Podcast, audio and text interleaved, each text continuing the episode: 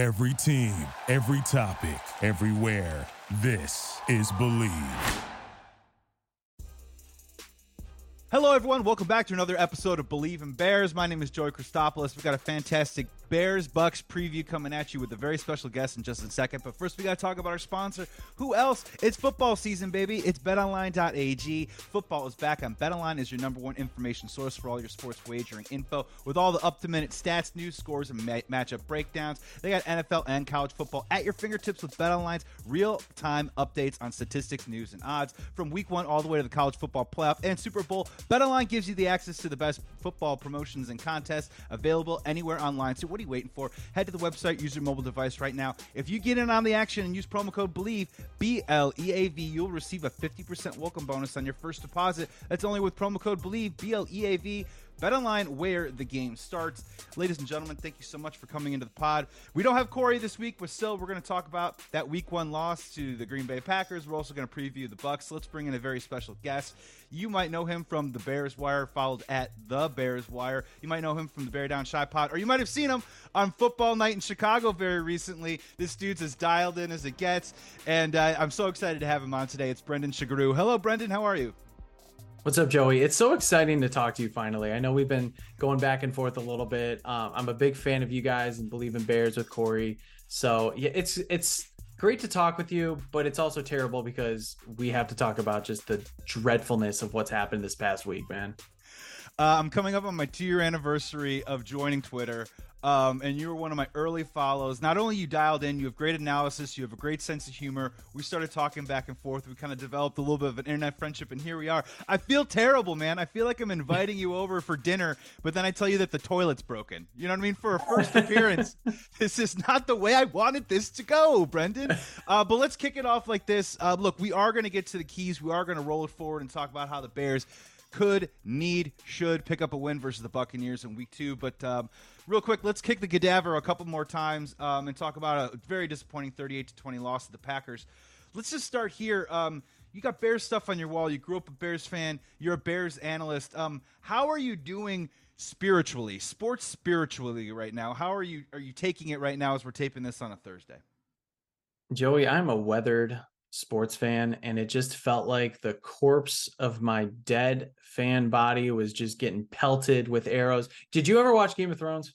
Yes, big yes. fan. Yes. So, okay, I mean for anybody who hasn't seen it, it's just kind of like, you know, the Battle of the Bastards where you just see all those dead bodies and arrows are just coming in them and they've been dead already but still just like things are are happening and it's like you can't hurt me anymore cuz I'm already dead. But that being said, this opener was probably the worst one in 20 years. The only thing worse mm. I can remember is the 2003 debacle against the San Francisco 49ers where they lost I think it was 49 to 7. Anything everything since then has not been worse than what we saw on Sunday. And it's because of course we know it's the new era. We knew that there's a lot of hype around this team. This was supposed to be the start of a brand new just Eh, well era i said it earlier just not only with the bears but for the packers too. And look for the first half things weren't great but at least you could kind of see what was happening with the bears. Like they were able to move the ball a bit. It wasn't that explosive but it was effective and things started to slow down a little bit with the packers after that fourth and one issue where they couldn't get it and they gave them a short field. You saw that okay we're hanging with them. We can do something in the second half and we can make this a, a better game and pull away and then what happens? Everything goes to crap. I mean, my God, the the adjustments that the Packers made versus what the Bears couldn't make, and then just the barrage of screen passes after everybody knew they were coming, and just very little effectiveness. It, it was so disheartening because there was a complete breakdown at every single level player effort out coaching out smarting, really and just everything in between. Um, the the best part was really the national anthem with Jim Cornelison. After that, it, it was mm. all downhill, unfortunately. So, um, it, it look it stunk. Uh, like I said, I've I've sort of been here before, but at the same time, like it's like when are we ever going to get a break? from Bears Packers domination because we thought we were going to get it after Rodgers. We thought we were going to get it when Justin Fields was coming into his own. We thought we were going to get it with all of the team. I mean, look, I, I, have not heard so much. I can't remember if we can swear in here, but just blank oh, yeah, talk. Go for it. Go for I, it. It's so much shit talking from the Bears all off season long and to lay an egg like that, I don't ever want to hear them talk ever again until they start producing results. You know, uh, look, for context, we are going to note the time and the date and say that it's week one. Um, I'm not in the mode of it's only week one as an excuse. Um, I'm right there with you. Yeah, the first half very much looked like Bears football of seasons past, of missed opportunities. A first down here and there, penalty brings you back. Um, a poor construction or execution of a play design holds you back here and there, and you get head into the half seven six, not feeling great about yourself. But at the end of the day, Brendan, I think what's so disappointing, and real quick, the 2003, that was the Bourbonnais, right? That was the Bourbonnais year? Uh, that was the, no, that was the, The year first year of New Soldier Field. First year New Soldier Field. Okay, Yeah. forgive me. Yeah. Um, 2019 also kind of rings a couple of bells for me where, Mm-hmm. um, you know, Nagy's 2.0 offense, they didn't play anyone in the preseason. It was like this present that was going to be unopened and you opened it up and, and it was, and it was awful in that performance. Um, I just want to talk to you really quick about the ready to play aspect. Um, you know, we talked a little bit before the pod. You said you went to a couple practices, saw a little bit of the training camp. Um, obviously, Bears fans didn't get a chance to see a lot of the number one starters um, throughout the course of the preseason, and I just I, I can't imagine I can't imagine that this team was ready to roll. And when you say to a man, maybe individually they thought that they're ready to play, but as a cohesive unit, when you start pulling up that tape, and we're going to get into Justin Fields a little bit, but on every single play, it was somebody having some sort of disaster moment or poor execution, whether it was a Chase Claypool offensive line, Justin Fields decision making, Cole Kmet's block, you know, whatever it was, this team was not ready to roll. Um, you know, how are you taking that right now? I know that in the NFL now we play a lot with, you know, the NFL first month of the year is all preseason too, as well as these teams figure it out. But man, this was this was really, really difficult. The Chicago Bears tapped out in the second half.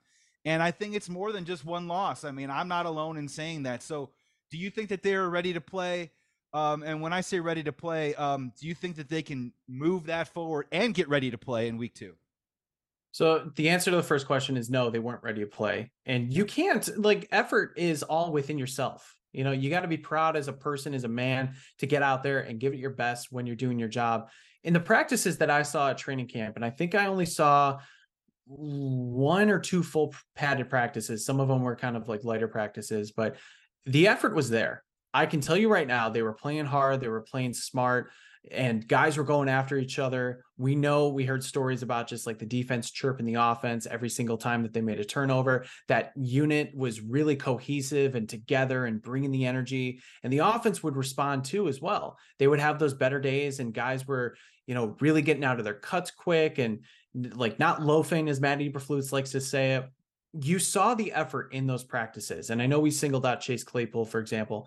This he looked good in camp that wasn't sort of a mirage or anything like that. He was playing hard, he was playing smart, he was giving it his all. I was at the practice where he did hurt his hamstring, so that was tough. Um, and I figured like, okay, he's probably going to be out a little bit, but he was he was gaming and he was competing, and so for him to go from that, and even I'll I'll shout out Jacob Infante for pulling this up.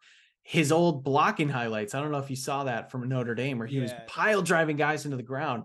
Where was that Chase Claypool? We've He was a tight end. He was a tight end in a former life. That is the college in the college style. Yeah. clearly who could still run a 4-4 i mean that physicality shouldn't go away so we the point is we definitely saw instances where this team was competing and they were competing well against each other and there were also good practices particularly on the defensive side against the colts where they were making life very difficult for anthony richardson so it's almost like these guys sort of like bought into their own hype they're reading the clippings they're reading how much bears twitter is hyping them up before the season and they're maybe they're thinking, yeah, we are feeling good. We are feeling proud of ourselves.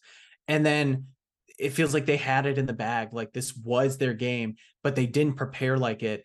And the Green Bay was just simply more prepared and more ready to play. And you know, perhaps it's there's a breakdown between coaching and players. Maybe maybe coaches aren't listening to players. Who knows? But uh, it just with some of the answers coming out of practice this week and just how hyped they were last week, uh, this was a big dose of a reality check for them. Like, look, you are not there yet. You are not this this team that's going to go from worst to first. Not yet, because clearly you have a long ways to go. And I think it's about time you realize that and start from scratch and say, let's get better starting this week and just build from there. And unfortunately, you could see some of that reality set in as the game was happening. I just kind of remember I went back. I junior high basketball. uh, shout out and also maybe a knock on. We used to play this school called Hillel Torah, and they weren't the most talented group of the world, but clearly we had this half court, full court press that we would put on them, and they couldn't get the ball past half court. And next thing you know, it's it's twenty to four, right? And you can kind of and I once took an elbow to the face because a kid just got so frustrated Mhm. by just the inability to really be able to do anything, and that was just that futile. There was a futility to what was happening with the Chicago Bears on Sunday, and there is a lot to improve on in such a short span of time. Um, just keeping it a little bit in the past and in the present, just for right now. We mentioned Chase Claypool very quickly. Um, now, this was a guy Courtney Cronin reported on it yesterday. Um, there was some interesting public coded language used by Justin Fields today, singing. I know it was a direct question about Equanimeous St. Brown, but then when he was given the opportunity, he said all the things basically that Chase Claypool was unable to execute last Sunday. There is a question mark of whether Chase Claypool could even be active this week. Um, what do you see happening right now? And and do you think maybe it's better for this offense right now that EQ St. Brown is that perimeter blocker, um, is that extra guy on the outside for some of the stuff that the Bears want to do offensively? It is. And to be honest, I was surprised last week when he was a healthy scratch. I knew that it Yeah. could be a possibility with just how many receivers the Bears had and trying to get Tyler Scott integrated. They specifically went out and got Trent Taylor just to field punts. And that just goes to show you it's so hard to have just a dedicated punt returner like that unless your name's Devin Hester. It's really not like a smart investment because it shows that your other wide receivers can't do it. So you knew that somebody and of course Velus Jones too was was on that list of being inactive, but you knew that somebody was going to be on the outs, and unfortunately that was EQ. And uh, for a team that is still so ground oriented, and especially with what Luke Getsy wants to do with the game plan of short passes, screen passes, and getting your receivers to block, that that was a terrible move. Because if you're going to make Equanimeous St. Brown inactive, then you have to get the ball to guys like Claypool, Mooney, and more deeper, because that shows like, look, we're not worried about like the short passing game or as much of the run game, like on the perimeters. We're worried about creating big plays with our wide receivers who are paid to make big plays catching. And we know that Equanimeous just doesn't excel at that. So I would be shocked if he's not active this week, knowing what happened. I still do think Chase Claypool is going to be active. I don't think a full benching is going to happen yet because I, I think they still believe in him. I don't know what happened because looking at the all 22, and I'm going to shout out I'm bearing down. I feel like I'm every show I'm on, I shout out this guy who just picks every player you know that who's the hot player and zeroes in on him for the all 22 you could see claypool running his routes hard and there were some blocking plays that he did do really well on. It just seemed like maybe he wasn't as prepared. Eh, there are certain moments it's like that in the nfl if you're late on an assignment and a guy's coming at you you're gonna lose and you're gonna look foolish. So I, i'm hoping maybe this is just you know me being naive but i'm hoping he got the message and he's still going to be an active participant where they're going to try to get him the ball downfield because that's what he excelled at. In in Pittsburgh, it wasn't these like, you know, screen passes. He did do a few um end arounds, but he was a big play threat where you kind of matched him up against smaller corners and then made big plays down the field. So I'm thinking I don't think Velus Jones is going to be active. I think maybe they um, unfortunately make Tyler Scott inactive, give him give him some time, and then Yeah. bring up EQ and focus more on those screen passes so he can actually get into block. Because I know we're going to talk about it. We know that Tampa likes to bring the heat, and that's going to be important for the game planning.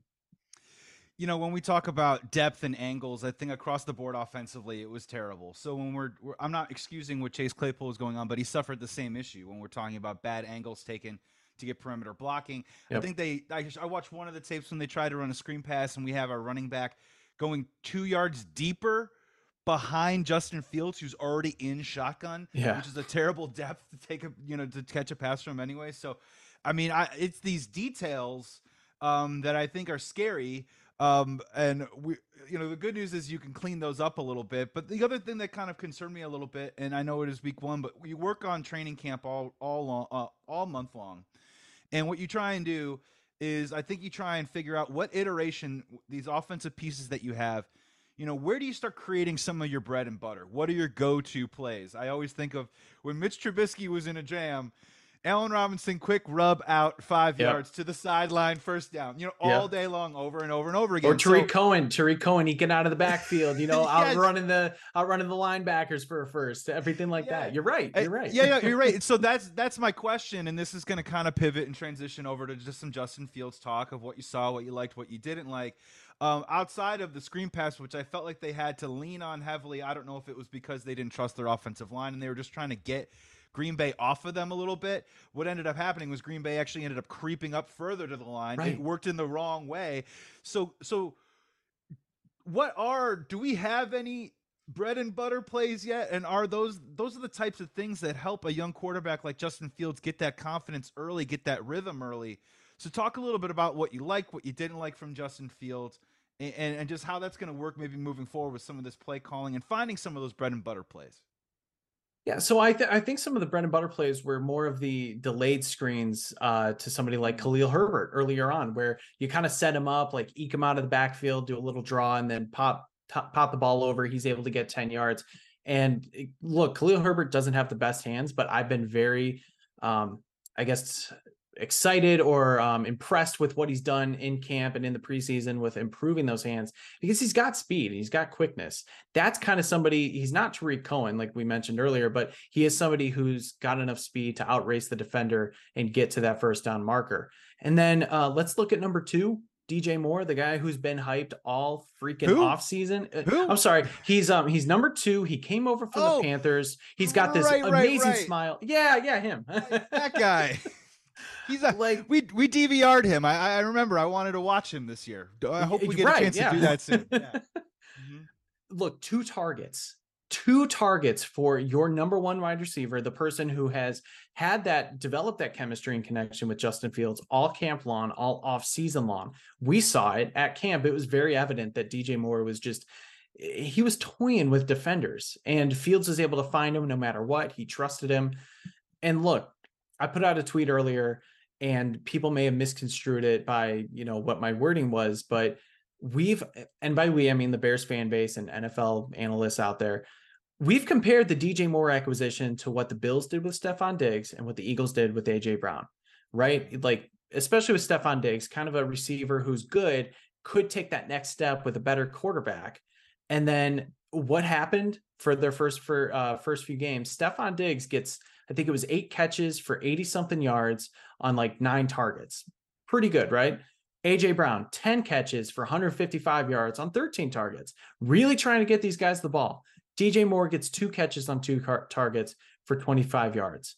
Like that's unacceptable for what this guy brings and what he's shown all off season long. And you know what? When Fields actually targeted him, two first downs. We finally saw Fields throw a slant for the first time in I can remember. yards after the catch dare I say I mean, Yes. Yes, he was bottled up for a second on that out route, and he got another like I think like four or five yards to get that first. And that's what DJ Moore does. He's a big physical guy. Give it to your best weapon and have him make plays. Trust him to go up and get the ball. Take those chances. That should be your bread and butter play. And I cannot believe that after one week, like, look, if if he had, let's say, those two catches in 25 yards, but he had like seven or eight targets, yeah, something went wrong, you know, whether it was like drops or bad, you know, coverage or anything. But I'd still be encouraged that Fields was actually looking his way instead of just immediately dropping back and looking for the running back in the flat over and over again, especially in the second half. So um, if I'm Fields, I'm trying to get DJ Moore going on those quick passes, get those yards after the catch, open up the deep passes a little bit if you can afford the protection to make him get there, because we know DJ Moore can still make those deep ball grabs.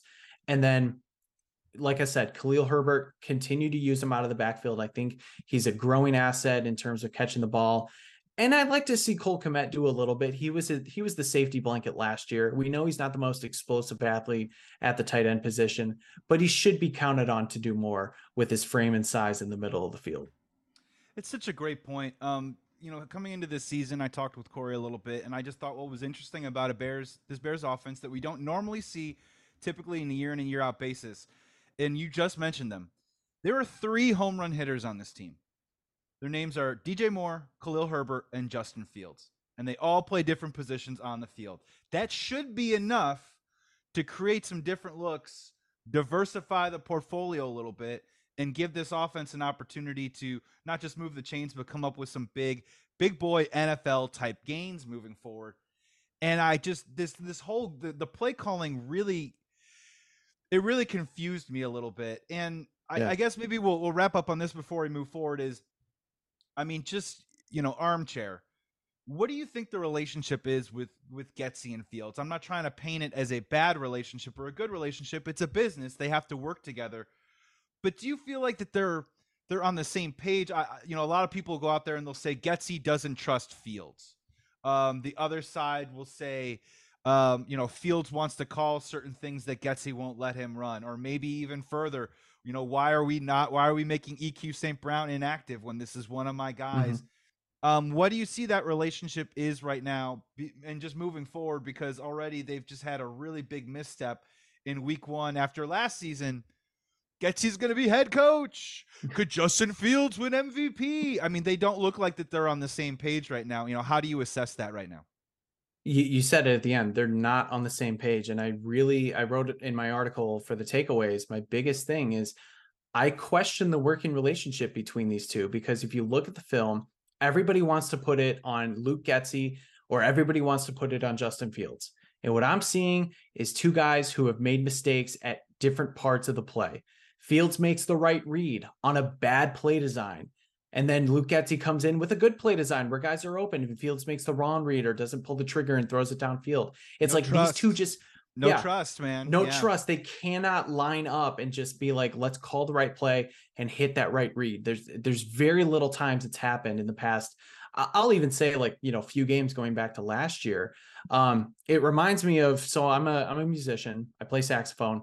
It reminds me of this moment where I'm recording with uh with some we we were in a band like long time ago and we were doing horn recordings and it was me and three other horns and we were playing this very complicated uh rhythm it was like this verse or whatever and we kept having to redo it because every single one of us missed something in one recording it was like me one time and then the trumpet next time and then the trombone next time and we all looked at each other like guys we can't keep doing redoing this because our mouth's going to fall off we need to get on the same page for once and in my head i'm like that's Justin Fields and Luke Getsy. Just one of them is screwing up at one point or the other. There's no trust. There's just lack of rhythm with what they're doing and what they're calling. I think Luke Getsy, for what it's worth, I've said this a long time. He calls a great script. I think when he's scripting plays and he's getting things going early in the game, and I, I saw it last week too. It's just the whole like, except for the third and one and fourth and one lack of push there for the most part, I, I was pretty okay with what they were doing. It's after the fact and after halftime where things start to fall off the rails a little bit. And then in turn, that makes Justin fall off the rails. Like, how many passes downfield did you see? Not, I'll even just put in the second half because I just remember seeing screen, screen, screen. He was just afraid to even try to push it. And what maybe Fields was just trying to get out of there alive because he was so gun shy in the in the pocket. But my God, like the the working relationship with these two needs some help. I want to get him with a therapist or something and just have him sit down and be like, "What's going on with you, Luke? Let's figure out what's happening. What what don't you like about Justin here and vice versa? Let's come to some common ground and pull together a game plan that benefits both of us because I think both of them can be good. It's just together something something's not clicking. Okay, now Justin, you're gonna fall back, and Luke, you're going to catch him. Okay, everybody, are we ready? Are we ready to do this? Um, no, look, man, you're you're man, you're bringing up some great points. I mean, just if you want to get the ball out of his hands, just throw a damn slant. Okay. Yes. I mean, honestly, um, DJ Moore is great at separation off the line of scrimmage. He's a physical receiver. If you don't think Justin Wi- uh, Fields trusts NFL open windows, just throw a slant, please, and at least you're moving the ball uh, a little vertically instead of doing it horizontally. Um, man, so many thoughts. Al- alto sax. Alto and tenor. Oh, And good actually soprano a little bit too. I got all three. Good for you, man. I mean, nothing gets me more jacked than Gerry Rafferty. First of all, uh, the saxophone is the voice of the '80s. Um, Yes. You know, before we had the turntables, we used all saxophone, is what I like to say. Um, but man, you're bringing up such a great point, and and from a broader broader view, I think another one of the concerning things is something that we talked about last year was um, I, I just felt like the Chicago Bears defensively um, and even offensively at times were slow to make adjustments mid game. We would always see them kind of adjust maybe at halftime Uh, you know, take the Giants game for example.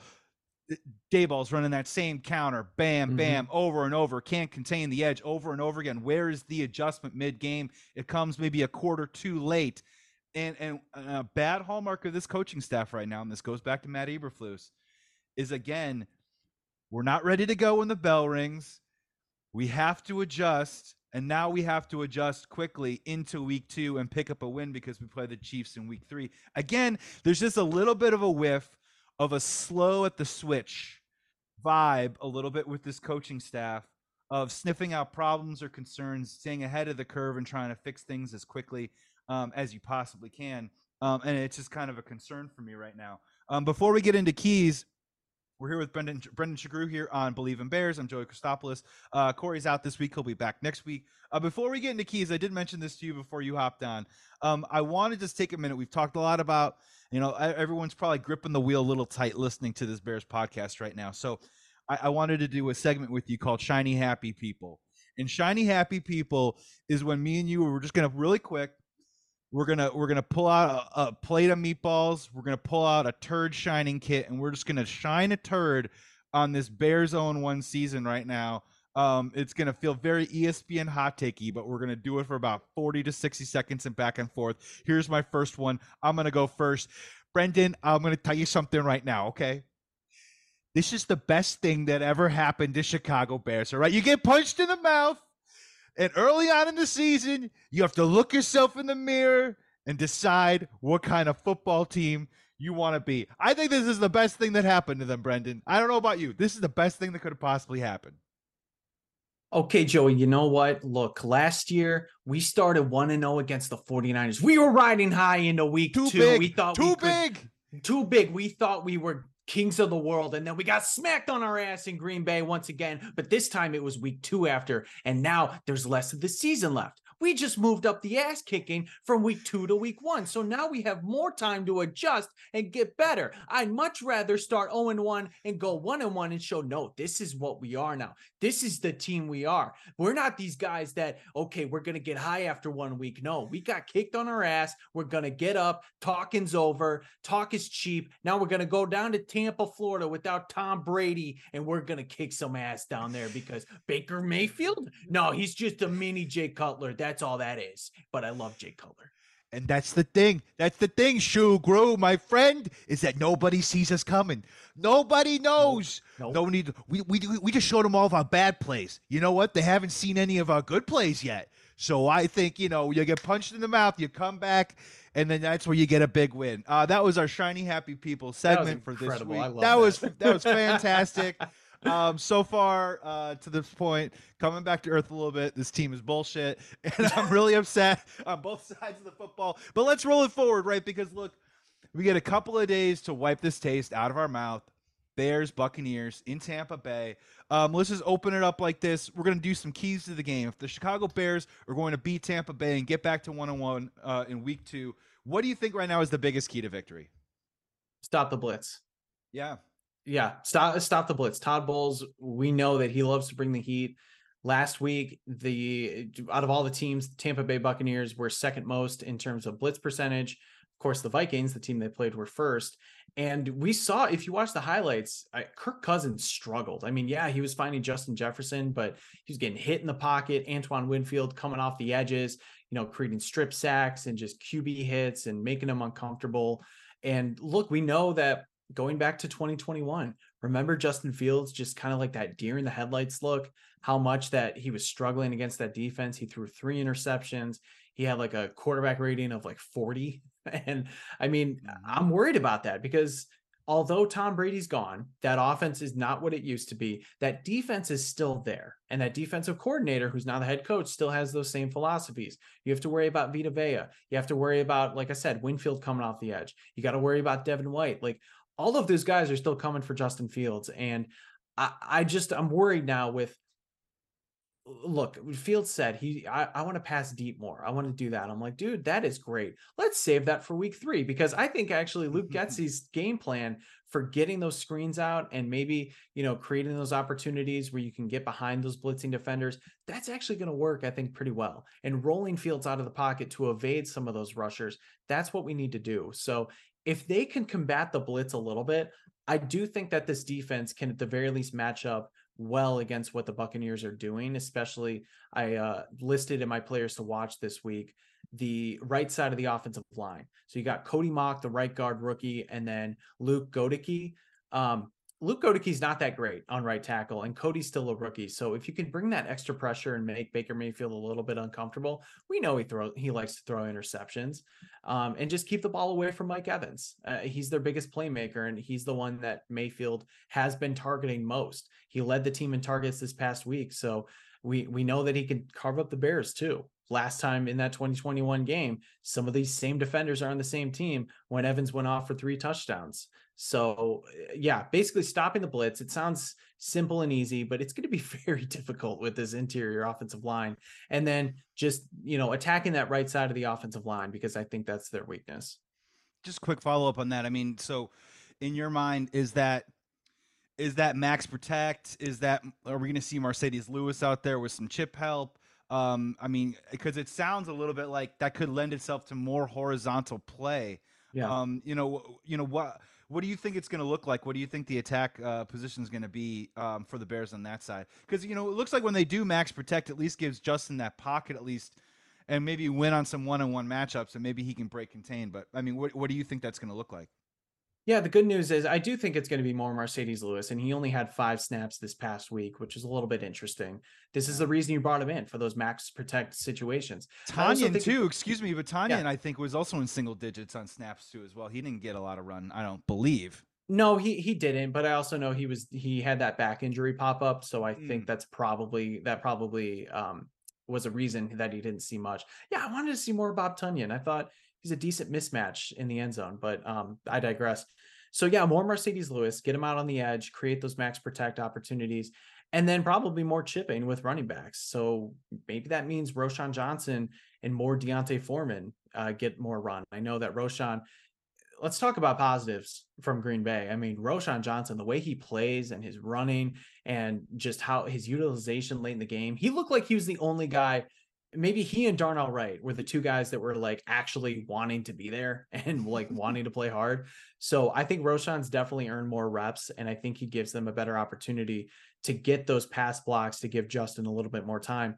And the good news is we saw some of this last year in terms of just with how bad the offensive line was and what the Bears needed to do with that extra blocking tight end but they didn't have the wide receivers to create those uh, to be able to throw up the ball and make big catches. You have that now with DJ Moore and a healthy Darnell Mooney. So in theory, this should be a better opportunity even with those blitzers coming in. So yeah, I, I think definitely with Marcedes Lewis getting more play and then Roschon, those are going to be two keys. And yeah, hopefully you can get a little bit more of those crossers going, slants like we talked about, and just letting your receivers do the work because we know they can.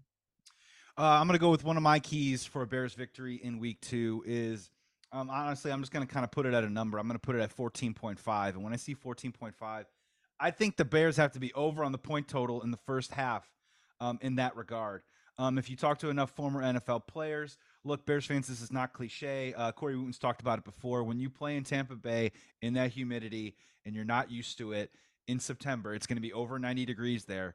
Um, it can sap you. It can zap you pretty mm-hmm. quick and can have you suck and win. And if you want to talk about a football team right now that look, we've all admitted and agreed, both of us, that this team wasn't ready to play and has a bit of some cohesion issues. Um, I'd like to think also conditioning might have a little something to do with that too as well. I'm not saying that they're in shape. I'm saying that I'm concerned that they might not be ready to play 60 minutes um, of football Sunday in Tampa Bay, and I don't think Bears fans should expect that either.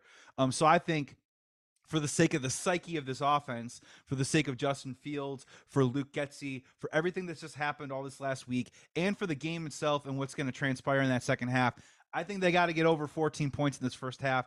I think they got to build a little lead a little bit. Um, something that Eberflus's teams haven't had a big chance to do. Play with that lead a little bit, protect because I just think if we're going to win this game, I think it's going to come in the front half, and I think we might be holding on for dear life in the second half. It's a really good point, and I've I've harped on the weather and the temperature since the schedule came out. When I saw that Tampa was in uh, September, yeah. I'm like, oh no, this is this is bad. Like we we remember the May, Miami game in 2018 when just guys were cramping up and they lost steam at the end. They just couldn't hang. And I know Miami's a little bit different with how they have their sidelines than Tampa, but it's still going to be very difficult in the humidity and the heat. So it's a very fair point. And I believe I looked up the stat that the Bears haven't won in Tampa Bay in September or October since the mid 90s. I think they're 0 6 since then. And hmm. part of that has to do with, I think part of that has to do with the heat and the humidity. It, yeah. It's tough. No, and look, if we want to play the game, Bears fans, which we do every year when we pull up the schedule and we go, oh, we're getting the Arizona Cardinals in December, that's a W.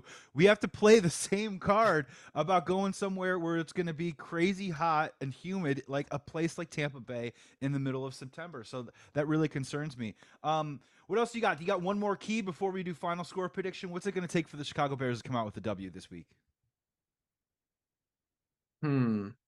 I mean, we talked about the blitz. We talked about trying to attack the offensive line. Give, oh. give, me a key. Give me a key for Justin Fields specifically. Like, what do you want to see from him, and what what specifically is going to be a key for him to? I don't know about unlock something, but to get back to baseline and start getting that confidence back. Because I think reading the field a lot of time does come down to confidence, and I don't think yeah. he has it right now. Yeah. Look, it sounds simple, and I know it's not, but just rip it rip it, man. We know yeah. that Justin Fields loves to hold the ball in the pocket. He wants things to develop. Maybe he's a little unsure. Yeah. Like, you know, yeah, look, we saw JT O'Sullivan's breakdown. Just I did the whole, I did the whole it. hour, dude. I did the whole hour, dude. what am I doing after? to myself? Oh my god, I drank during. I drank during. I I um I, I should have done this earlier. Um, I sped it up. I did like one and a half times, and it, you still get the whole thing. You just can process it a little bit faster. But hearing JT Sullivan say it over and over, what are we doing? What are we doing? What are we doing? Throw it, throw it. No, no, no, no, no, no, no, no, no, no, no, no. Yes. um. So look, we we talked about it. The Bears have these playmakers. Justin, you want to throw it deep. You want to trust these guys. I saw it in practice. I swear to God, I saw it with my own eyes. He's dropping back two steps, go two steps go and just hitting those with confidence and with accuracy too like look we, we know he's he's not going to be perfect things are going to happen passes are going to get broken up but like he wasn't getting giving the defense chances to react or he was giving his receivers just opportunities to make those plays to go up and get it and they went up and get it especially in the turn in the uh when it comes to DJ Moore. So just be able to make those quick three step drops and just throw it. All right. Yeah. Trust your guys to make plays. And you know what? If it's an incompletion, it's an incompletion. But you're when you're throwing screens that are, you mentioned it, four yards behind an already shotgun Justin Fields, that that helps nobody. You complete the pass, but then it's second and 15 now. And now, like, you might as well have just taken a sack, really, because that's what you're putting the offense into. And now you open yourselves up to more mistakes and more opportunities to make bad plays. So uh, that's what I want to see. But look, I got to say I'm I'm worried about it because we've been saying that now for the the last year. Like just don't be afraid to throw it and don't be afraid to kind of like get that out and anticipate the throws. But we'll see. I mean, I, am to keep hoping, man, cuz we got to see it sooner or later. Yeah, look, I, I, think he's coming up on I think either his 29th or 30th career start um, as an NFL quarterback um, when I hop on other people's pods and different shows and they ask me about Justin Fields, um, there's everything. There's there's nothing that I can say that I don't like about him. He literally has everything that you can yeah. want in a quarterback. But again, I, I kind of liken it like this, and every quarterback goes through this. This is the bridge every quarterback has to cross, and it's that second, third progression and that mastery of the vision of the field of an offense. Mitch played well could not cross that bridge. You mm-hmm. either do it or you don't. Um, you know, even I, I feel like Kirk Cousins is a guy that has crossed that bridge, and that is why he has had a solid, substantial career. Crossing the bridge does not make you a Pro Bowler. Uh, it doesn't mean that you're winning a Super Bowl, but it does mean that you are an NFL quarterback for a long stretch. And to this point, I don't think Justin Fields has crossed that bridge yet, and he's still there. Um, and I hope that he does, but not everybody makes it right. And this is what we're trying to find out right now maybe my final key, and then we're gonna get the final score. Is look, X's and O's. You know what can we say? Like schematically, it all looked terrible. I think uh, if we improve here and there, you know, no shit, it's across the board all over the place. So I, I am gonna forgive me. I'm gonna stay a little bit more emotional on this side because I do Go think. I think this was an emotional, embarrassing week for the Chicago Bears. And when we're talking about Justin Fields, Um, and when we're talking about that bridge that he needs to cross, that's what he needs to do with his game. But we hear a lot about Justin Fields, the leader and the person right now. And I'm not advocating that on the first play he goes and tries to truck a linebacker around an edge. But I am saying, though, that we need one person on the offense to be a tone setter. You know what I'm saying? Like honestly, and I, I don't mean it to be it doesn't have to be demonstrative. I don't need you grabbing people's face masks masks or whatever, but like you were talking about, Get out there, bop, bop, bop, throw the ball. Like one, two, three. Mm-hmm. Show some urgency, rip the ball, get a little passion going, and just have it try and feed and matriculate to the rest of the offense somehow. Because I mean, we need to turn the page. The quickest way that you turn the page is I think is from your leaders. Um, whether it is offense or defense, I don't care what sport it is. The quickest way to forget about, oh man, we suck, is to watch your leader kind of drag you and just show you the things that brings you back a little bit to the light. And I don't, I mean, maybe this sounds a little meatball or something, but I mean, man, Justin Fields, if you are the leader of this team, if you're the captain of this team, um, be the tone setter, man. Yeah. And just show us that early on, we're still going to make mistakes. This stuff is not going to look clean and tight all the time. It probably will be a couple of weeks. Um, this whole month, I think, is going to be choppy at this point right now. But there's some things that he can do to bring us back to that baseline a little bit, get him back believing a little bit. And I, yeah. I think that might be one of the keys of the game. And I think that's something Justin Fields can do quite easily in week two if it's not reading that second, third progression. So I have a real I, you you brought up the whole leadership aspect and the yeah. emotional at like you got to show it on the sideline. You got to ju- juice your guys up. I mean, we've heard all these guys talk about bring the juice, bring the juice. All right. Well, I don't see no Sunny D on that sideline because I didn't see the juice on Sunday. But now we heard that Jaquan, Jaquan Brisker texted Fields and said, "Hey man, we got to bring the juice like you know you do i do and this is also kind of on the heels a month ago or so when darnell mooney's talking about like yeah the quarterback's got to do it i know he wasn't calling him out but he said it in the press conference like we know that fields has to be that guy to kind of get us juiced up so are we kind of concerned that like fields just has that i'm going to say the name not in the same way, but like that Jay Cutler type where he just he brings the leadership in his own way, and it's not mm. that like you know, big rah rah type style and galvanizing guys on the sideline because it just sounds like guys are wanting that from him. What do you think?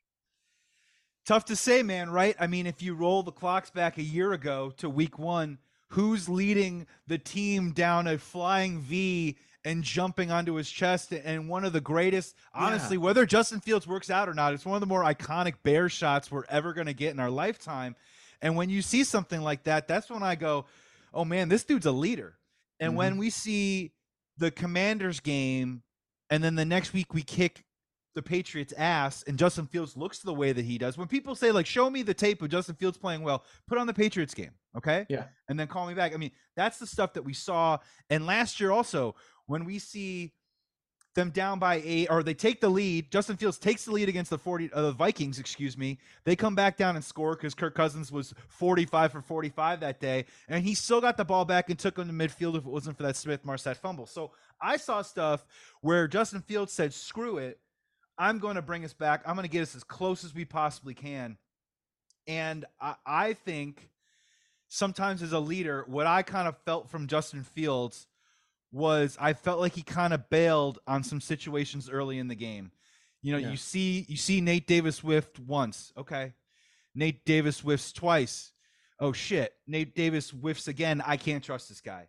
Um, I throw a screen pass and Claypool's got his hands up, you know what I mean? And he goes, All right, I can do I trust this screen pass now? Like yeah. and I, I think that's a little part of it, especially when, you know, from a leadership aspect, you still are assessing the areas of trust in your offense at different times and you don't have to trust everyone to be a leader you know what i'm saying like that's a part of it and i do felt like he kind of like loosened up on the rope a little bit and i think the only way to try and do it is is some of that tone setting you know be active be someone you know uh, sometimes when you see a guy like hitting everybody's hands coming off the sideline or whatever yeah. it can seem rah rah or performative but mm-hmm. there is a part of it too that also says hey i'm looking at each and one of you you know what I'm saying? Like, yeah, stay uh, stay on your p's and q's, and there's a part of it. And I'm with you, man. I did not see it in week one. I do think it's in there though, and I think that's going to be one of the keys to the game. Is a guy like Justin Fields saying, "I'm not going to put up with this anymore." Like, do it. Just yeah. do do what you need to do, you know. And I didn't mean to single Nate Davis out. I mean, there was a lot of people that sucked on the offensive line, but when you watch that tape, the dude like straight whiffs like multiple times. Well, he ran out of gas too. I mean, my I thought he was like like the Bears as a whole. I thought he was okay in the first half, and then he just really struggled in the second half. But look, that's what happens when you miss pretty much every practice in August. Yeah, so. yeah, no, for sure, dude. I mean, like, and that's gonna be really tough for him on Sunday. Yeah, like, I'm ter- I'm terrified for him. And Darnell Wright's a rookie playing his first road game. Um, in conditions that maybe he's not super used to either. I mean, I know he played at Tennessee, so maybe he gets a little. We get a little humidity down in Tennessee, but I don't know if it's Tampa, Tampa proper. Well, yeah, and he's also playing in his first true road game too, and uh, yeah. that was another thing we talk about camp. I know we're kind of going off here, but like Darnell Wright had a ton of false starts. The fact that he really didn't have many penalties on Sunday, I was so thankful for because you could. I think he had like five false starts one practice, and two of them were like back to back, and I'm like, dude, come on, you got to get it together. So yeah. when you're when you're hot, when you're humid, and you're playing in, or you know, an opposing stadium with more crowd noise than you're used to in a long time, that can happen. So hopefully that's you know he's able to stay on those p's and q's and keep from making those those mental mistakes.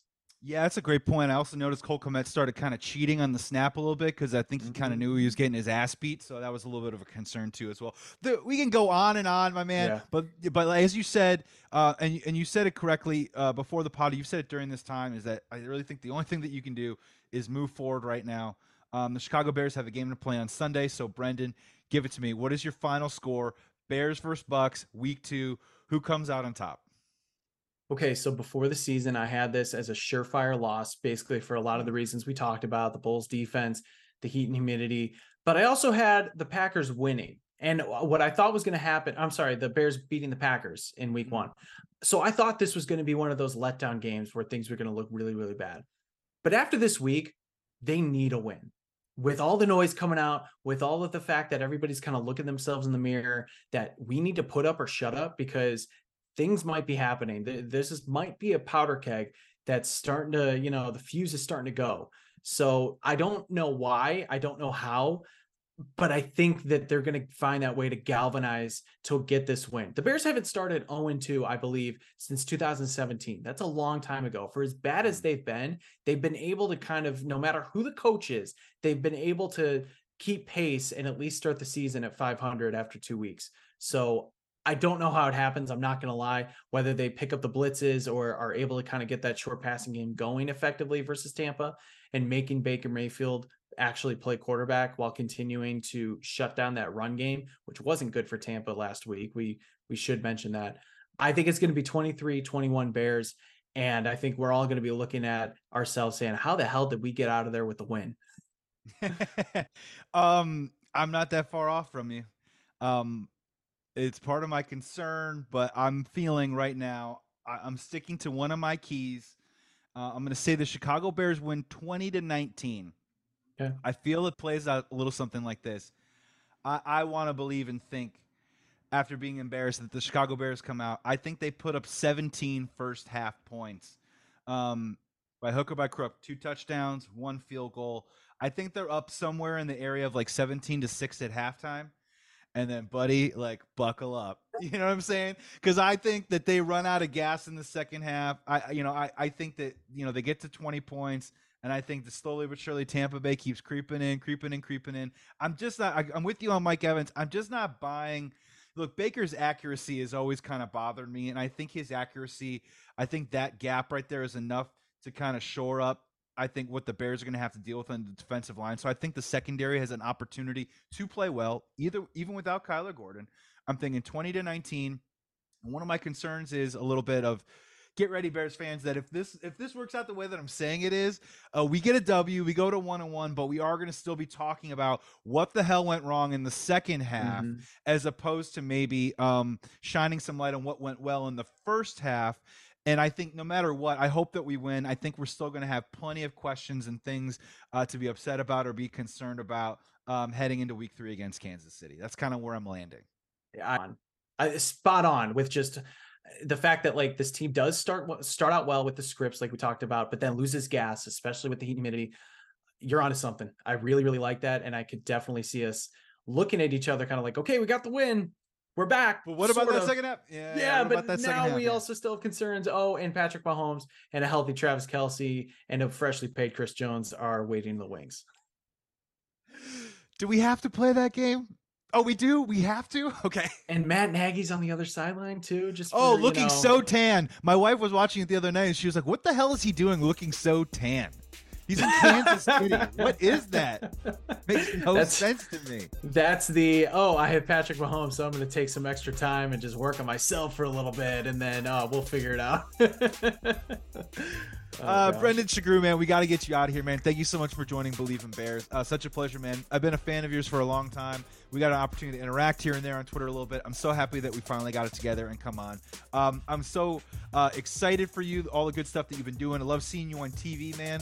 Just know that I'm rooting for you super hard. Uh, the future is bright, man. Thank you so much for being generous and coming on with your time. Do me a favor, please plug all of your shows. Bears Wire, your Twitter, anything that uh, the good people listening right now can check out your great work. Oh, first off, Joey, thank you so much, man. You are awesome. Like you do such a good job with this. You're so fun to interact with. Um, you. know, I wish Corey was here to meet him, but I'm really later, a big fan later in the well. season, baby. We're gonna bring you yeah, back. right. But no, I'm I'm such a big fan of you, and seriously, like this was such a pleasure. Like you, if you're saying the same things about me, like your star has to be shining as well because you do this very, very well. So I and I'm not Thanks, BSing you, but um, no, definitely follow me on Twitter at Brendan Sugrue. That's S U G R U E. Uh, check out my work at bearswire.com. You can follow at the Bears Wire. And then, yeah, the Bear Down Chicago podcast. We record every Sunday after the game. Uh, myself, Ryan Dangle, Jack Wright, Patrick Sheldon, and Logan Bradley will uh, will be reacting to the game. Hopefully, a better game because I'm telling you, man, some of those guys on Sunday were like, I don't want to do this anymore. It was that bad. and I'm like, okay, let's not. This is bad. I, I, I want to keep talking Bears with you guys. But um, no, yeah, it's a, it's a good time. So always appreciate it and always appreciate the support and the back and forth, man. It, it really means a lot. Uh, I can't wait to bring you back, man. Thank you so much, and uh, I'll bring you back on better circumstances. I, I, promise. And if not, we'll be talking about a number one pick, and then we'll just go from there. Um, today, today's episode of Bleav in Bears was presented by who else? BetOnline.ag. Promo code Bleav B L E A V. Receive a fifty percent welcome bonus on your first deposits. So make sure you head on over there before the week two action begins. Thank you so much for listening to this podcast, whether it's on SiriusXM wherever you find your podcast. Thank you so much for watching us on YouTube or with our presenting YouTube channel, Sports Talk Chicago. Uh, thank you so much for tuning in. Be well, be safe. Please be good to each other. Uh, this weekend, look, it's week two. Bears got to win. Of all the times of the year to say bear down, this is the time. Thanks for tuning in. Thank you for listening to Bleav. You can show support to your host by subscribing to the show and giving us a five star rating on your preferred platform. Check us out at Bleav.com and search for B L E A V on YouTube.